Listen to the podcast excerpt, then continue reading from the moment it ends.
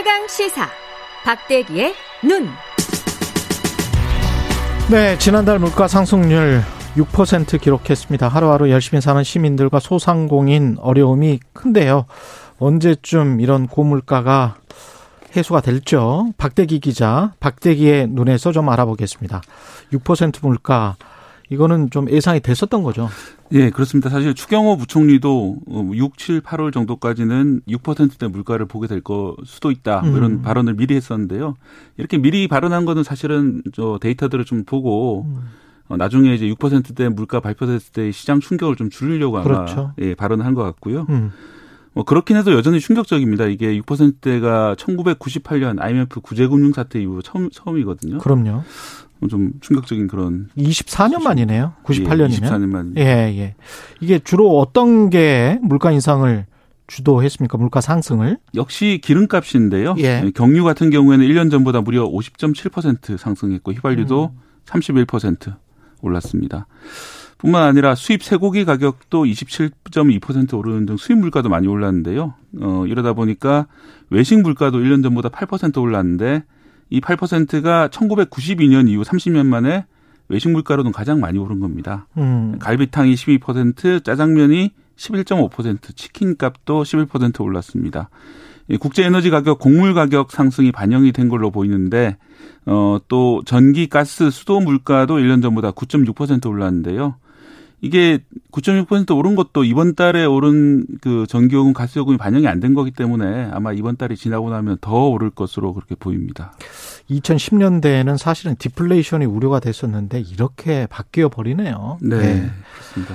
이게 언제까지 갈 건지 그것도 그 고민인데 다음 달에도 마찬가지 다음 달에는 더 심해질 수도 있습니까? 예, 더 심해질 수 있다고 나, 얘기가 나오는 것이 음. 4월 달에 물가 상승률이 4.8% 5월 달에는 5.4%였는데 6%가 된 거거든요. 예. 이 추세를 보시면 계속 올라가고 0.6% 포인트씩 올라가고 있기 때문에 음.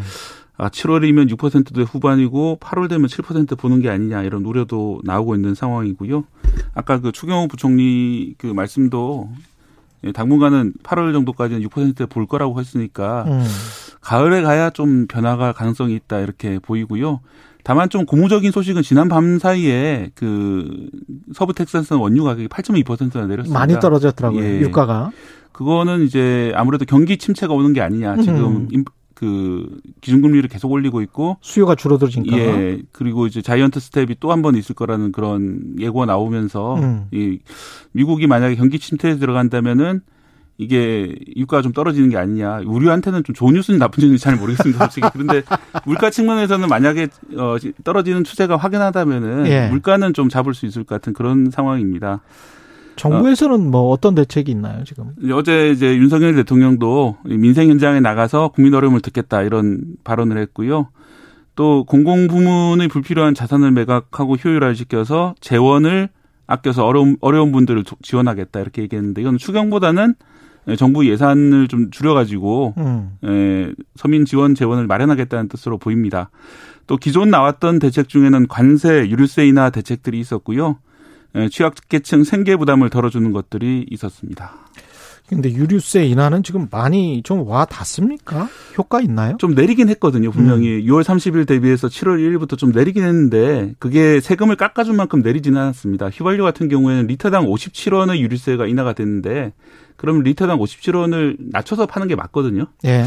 근데 지금 어제까지 제가 조사해 본 바로는 전국 평균 가격이 28원만 내렸어요 리터당. 음. 그러니까 29원이 덜 내린 건데 그러네. 이게 정유사라든지 아니면 주유소에서 가져가고 있는 것인지 음. 좀 의심이 드는 대목인데요. 이 주유업계 말 정유업계 말로는 어, 휘발유 탱크에 남아 있는 기름이. 있어서 그렇다. 재고. 예, 6월 달에 네. 이미 구입해 놓은 휘발유가 있기 때문에 그게 소진돼야 이게 완전히 내릴 수 있다라고 하는데요. 음. 보통 소진까지 1, 2주가 걸린다고 하니까 예.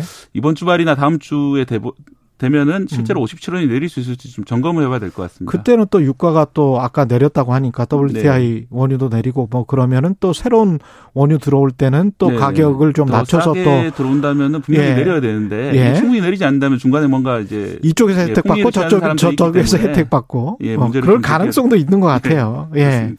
이게 인플레이션이 특히 가난한 사람들 중산층 그다음에 중산층 중하층들에게 특히 타격이 크지 않습니까? 네, 그렇습니다. 그래서 음. 이제 기초 생활 수급자들에게 긴급 생활 지원금을 주, 어, 지급하고는 있는데요. 예, 1인 가구 경우에 연말까지 그 매달 6만 원 정도기 때문에 좀 턱없이 부족하지 않느냐 이런 음. 얘기가 나오고 있고요. 특히 이제 기초생활 수급자에게 지급되는 생계급여의 경우에는 전에 결, 결정이 됩니다. 올해 아무리 물가가 오르더라도 지난해 이미 결정이 돼 있는 그런 음. 금액이고 게다가 이 금액 자체도 물가를 감안해서 나오는 것이 아니라 중위소득이라고 전체 중간 정도 되는 근로자 소득이 30% 이런 식으로 결정이 되거든요. 예. 그렇기 때문에 물가가 지금처럼 많이 많이 오르고 임금이 천천히 오르는 그런 경우라면은 어 결국은 이 그 생계 급여로 과연 생계가 가능한가 이런 이야기들이 나올 수밖에 없는 그런 상황입니다. 물가가 이렇게 뭐 고공행진을 하고 있기 때문에 중앙은행, 한국은행은 어쩔 수 없이 금리를 인상할 수밖에 없을 거고 빅스텝 0.5% 이상은 올릴 것 같은 거죠. 지금. 네, 13일로 지금 예정이 돼 있는데 음. 금통위가요. 아마 그때 올리긴 할 텐데 빅스텝이 될 거냐 아닐 거냐 좀 논란은 좀 있는 상황인데요. 음. 예, 워낙 그 미국의 연준에서 자이언트 스텝 가능성이 높게 점쳐지고 있기 때문에 거기에 좀 미리 사전 대응하기 위해서 빅스텝이 가능할 수 있다 이런 분석들이 지금 증권계에서 나오고 있는 상황이고요. 어, 이렇게 금리가 올라가게 될 경우에 또 다른 문제도 있습니다. 이제 많은 가계 대출이 많은 가계뿐만 아니라 수많은 중소기업 그리고 일부 대기업까지도 이 고금리 영향을 받을 수밖에 없고 뭐 투자가 위축되고 경기가 침체될 우려가 있기 때문에 뭐 음. 뭐 그런 점들에 대해서 대응을 해야 될 것이고요. 환율 방어도 또 외국 자본 네. 빠져나가는 거 그것 때문에도 좀 외환 보유가 좀 줄어들고 있잖아요. 네, 지난달에 94억 달러 줄어가지고 이제 2008년 음. 이후에 가장 많이 줄었는데 이것도 뭐 2008년 이후. 예, 당, 예. 지금 당장은 좀 외환 보유가 충분한 상황입니다. 하지만 그렇죠. 이게 이제 몇 달간 계속되면 위험할 수 있고요. 음. 이렇게 경기가 좀 내려가는 국면 그리고 이제 물가가 많이 오르는 국면에서는 아무래도 가난한 사람들 좀 도움이 필요한 사람들이 더 어렵기 때문에 음. 이쪽으로 좀 지원이 집중돼야 될 것 같습니다. 예, 지금까지 박대기의 눈 KBS 박대기 기자였습니다. 고맙습니다. 감사합니다.